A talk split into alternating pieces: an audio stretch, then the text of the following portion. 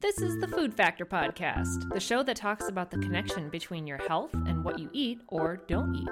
I'm your host, Stephanie Mahacek, clinical nutritionist, health coach, science nerd, perma student, and mother of four. I love dogs, babies, and most of all, talking about all things health, wellness, and the weirdness of the human body. Thank you for being here. Hello, welcome back to another episode of the Food Factor Podcast. I am your host, Stephanie Mahacek. I'm so glad you're here. Thank you for joining me once again. And this week, we are going to dive deeper into what in the world is in our food. I may make this into a series. I'm not 100% sure. There's plenty of topics to talk about in this regard. Um, but we'll see where this goes. I know there when I sent out a poll in my Facebook group, the Food Factor Nutrition Community on Facebook, I has I had asked everybody what are you wanting to hear more about and quality of the food and um, uh, being cleaner eating was one of the most voted on topics. So I do want to spend a few weeks at least kind of talking more about the quality of our food, what's in our food, what certain ingredients even mean, and especially getting into the holiday season where a lot of people kind of just ignore it or kind of just push it to the side because of other priorities and other things going on. But I'm here to say you definitely do not need to do that. Even making simple, simple, simple swaps and just being aware of some of the things that are in our foods and in our drinks and what they're doing to our bodies. I don't want this to be something that you're going to become super paranoid about and have to feel like you only can eat foods that you grow or something like that. I mean, if you grow your own food, wonderful. But the point of today's topic and the point of the upcoming couple of weeks will be more around just the awareness of what the labels are saying and it's it's in front of our faces and we don't always know what we're looking at. So I asked a question in a group that I'm in today, and I said, "What do you think is the my number one most hated thing that I see on a food label?" And most people were like sugar, or they said like artificial sweeteners, or they, you know, they they had a couple of ideas of what possibly could be my most hated thing, and they were all wrong, and they were kind of surprised when I told them what it is. And I have to say, my most hated thing that I see on any food label is probably not what you think at all. What it is, is when something says natural flavors or natural flavorings. And you may be thinking, but natural flavors is a good thing. It says natural. And you're not alone in thinking that. There was a poll that was done that close to 88% of people, when they saw the word natural, assumed that it meant that food was healthy or a healthier option at least. And that sadly, that is not the case. So I wanted to break down a little bit what in the world is natural flavors or flavorings? What does that mean? And why is it my most hated thing that I read on a food label? So I want to back up for a second and give you what the FDA's definition of natural flavors is. So, according to the FDA, I'm going to read their definition for you because it's a doozy and some of these words I can't even pronounce. So, natural flavor or flavorings mean, quote, the essential oil, essence or extractive, protein hydrolysate, distillate, or any product of roasting, heating, or enzymolysis, which contains the flavoring constitutes derived from a spice, fruit, or fruit juice, vegetable or vegetable juice, edible yeast, herb, bark, bud, root, leaf, or similar plant material, meat, seafood, poultry, eggs, dairy products, or fermentation products thereof, whose significant function in food is flavoring rather than nutritional. End quote. Now, if you're like, what does that mean? you are not alone, my friend. Basically, you can determine that all of that means it came from either an animal or a plant product at one point, but it was so heavily processed and whittled down into something that is no longer natural merely for the purpose of flavoring a food. Now, why is that important? Well, first of all, there is a loophole in the FDA label laws. The loophole is as long as it came from a natural source and it's used as long as it came from an animal or a plant source, they can use the name natural because natural, the phrase natural, does not have any legal definition. So, how the food manufacturers are using it as anything from a plant or animal source. At one point, it had to have started from that. Now, the reason why the food manufacturers don't have to actually list what solvents and emulsifiers and extractions and all of that they don't have to list what was used for that because it doesn't provide any nutritional value. It is only used for flavoring. So they merely can say natural flavors, but it doesn't tell you the sometimes hundreds of chemicals that are involved in extracting that particular flavor to make it taste like whatever item it's supposed to taste like. So now you may be thinking like, "Ah, who cares? That's fine. It's probably not a big part of that food." Okay, but the problem is if you are sensitive and I've had a lot of clients who have been sensitive to derivatives of dairy and derivatives of egg and derivatives of meats. And when they're not, when food manufacturers are not required to put those, that information on a list, the client can't figure out why they're they still have extreme inflammation from eating foods that supposedly are healthy. And it's because of these natural flavorings. You can hopefully see that there can be a huge problem with that. Now, not only that, but when you're using chemical solvents and you're using products that are manufactured to draw out flavor, and my favorite word, essence, from something, to then put it chemically back into a food to enhance the flavor, you're not just exposed to the end product, you're exposed to the chemicals that are all along the way because different byproducts can be left on different elements. So you may not know that you're you know, sensitive to one of these industrial solvents that are used because you don't even know that it's in your food to begin with. So that that's a problem. That's a problem for a lot of people, especially because inflammatory conditions, autoimmune conditions, all of these chronic illnesses are on the rise.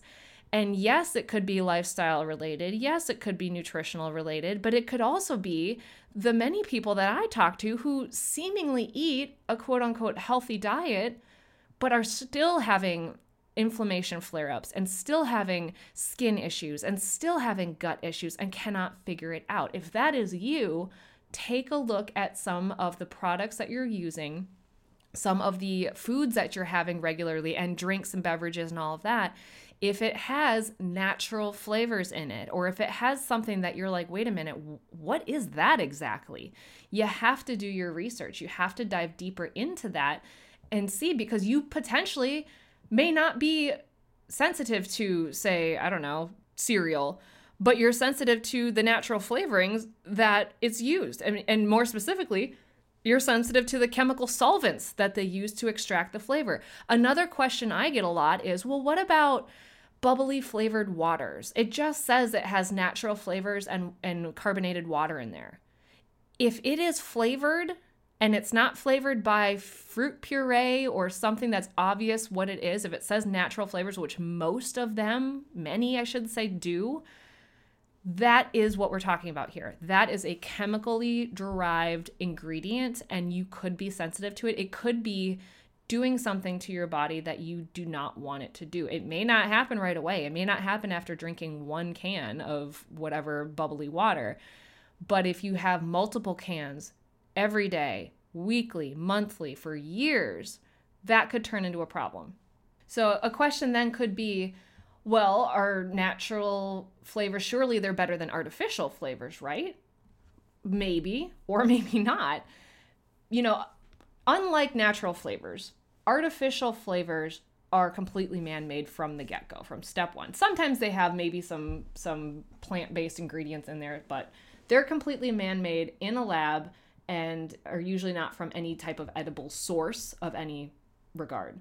So, and actually, the FDA's definition of artificial flavor is anything that adds flavor to food that is not found in nature. But when you peel back the layers of what the processing is like for naturally flavored things versus artificially flavored things, they're actually not that different when you get the final byproduct or the final product of that. And in some resources have said that artificial flavors may end up actually having the same chemical composition as naturally flavored items. So think about that for a second. Everyone's so focused on artificial sweeteners and not having those in their diet and all this. Nobody's paying attention to artificial flavors. Nobody's paying attention to natural versus artificial flavors.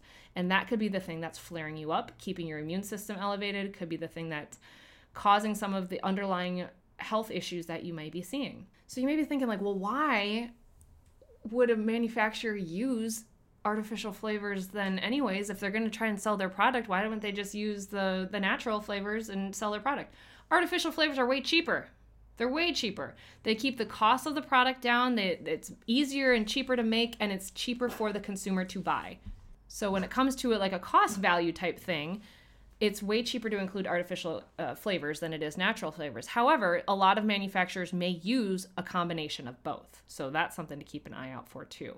But you have to think too, as a consumer, are you more likely to buy something that says natural on the label versus artificial? I mean, nobody's advertising that something's artificially flavored. I mean, sometimes you see that on a label, but usually they're strategically placing the word natural on the front of the, the package, and that's what where your eye is drawn. You know, I heard a very interesting argument too that artificial flavorings at least undergo testing before being approved by the FDA. So they are deemed safe when when their intended levels are used. They're they're believed to be safe, and sometimes you know it takes years for research to come out and show that hey, actually this does cause cancer, um, and then they'll pull the ingredient, they'll remove it from an approved list. So there's always that. And, you know what's funny is that natural flavors are created by specially trained food chemists whose title is actually a flavorist, which is kind of that's kind of a cool name. I'm a flavorist. Um, and there actually is a society called Flavor and Extract Manufacturers Association. It's a group that evaluates the safety of flavor additives in the US. But they, of course, are being criticized and scrutinized by nutrition experts and the public interest, you know, safety groups because they don't disclose the safety information of natural flavoring. So think about that. Why would they not? If if it is good and if it is a good thing and if it's naturally and it's okay to consume, why don't they disclose the process to which the product takes to get the flavor that's added? as a consumer, I would like to know that. I would like to know if there's any emulsifiers or any chemical solvents or anything that's used to extract essence from my food. Because what if it's something I'm allergic to? So, and actually, there is a, a disclaimer thrown out. Um, I had to do some digging for this, but it said in most cases, natural flavors appear safe for human consumption when consumed occasionally in processed foods. However, Given the number of chemicals that may be part of a natural flavor mixture, adverse reactions may be possible. So, this is a, a situation where I'm not trying to scare you. I'm just really trying to make you aware that if you feel that the way that you're eating and the foods that you're having and the lifestyle that you're leading is a healthy one and you're doing the things that you've been hearing, you know, me talk about and you've been hearing your doctors talk about and you you feel like you're making smart choices and healthy choices, that choices that are right for you, but you're still feeling symptoms. You still feel extreme fatigue. You still feel swollen. You still feel like your joints hurt and, and you're achy and your immune system's flared up and, and you still have symptoms related to like skin or gut health or migraines, this is maybe an avenue to go down. This might be something to pay attention to. Maybe you commit to a week or two or three to looking at every single label of every single food that you have and if it has natural flavors or natural essence or any of these like ridiculous words that they use to describe it to make it seem like it's healthy, maybe you select something else for a week or two to see how you feel. Because the natural flavorings is in a lot. It's in a lot. When you really start to look at it, it's in a lot. And it's in things that are already seemingly healthy. You know, I, I believe I saw one on the back of an applesauce container once when I was like, well, why would they put natural flavor? It's applesauce but it's in a lot of things. Like a lot of people think that sugar and artificial sweeteners are in a lot of things, and it is. But when you really start to zero in on that phrase natural flavor or natural flavorings or natural essence or anything like that it is in a lot. And the question is why is it in there? Why is it needed in the first place if you're having foods that are natural and they're whole foods when possible? You don't need to add more strawberry flavor to strawberries. You don't need to add more peach flavor to peach. I'm not saying that you need to eat completely clean every single meal every single day. But for those people who are still struggling with pain or still struggling with migraines or still struggling with skin issues or still struggling with joint issues or anything like that, it may be worth it for you to take a look at this avenue as well and get to the bottom of maybe some of the things that are impacting you that you feel were a healthy choice to begin with. It may not be as healthy for you as you intend. So I wanted to keep this episode a little bit quick. Obviously, there's more that we can dive into with this, and I will continue to talk about what's in your food in the next couple of episodes because I feel like it's really, really important that we just are made aware. You can always make the choice of, yes, this natural essence in this bubbly water is worth it for me right now. And that's always your choice. But I just really want everyone to be aware of the ongoing decisions that they make on a regular basis for the things that they have all the time.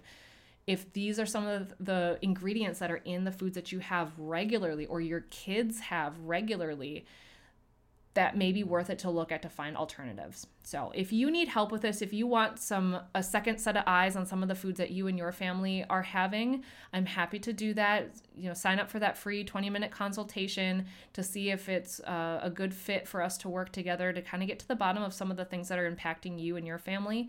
Um, but again, I will be doing more episodes like this, especially on the things that are uh, in our food that we all maybe are turning a blind eye to. So again, if you need help with this, if you'd like some support, I am here for you. Um, otherwise, keep listening for future episodes. You can hit subscribe, you can hit automatically download in wherever you listen to podcasts. So that way you don't have to worry about which day it's coming out and you don't want to miss it. It'll automatically save into your library of podcasts. So you can just listen to it when you have the time to do that.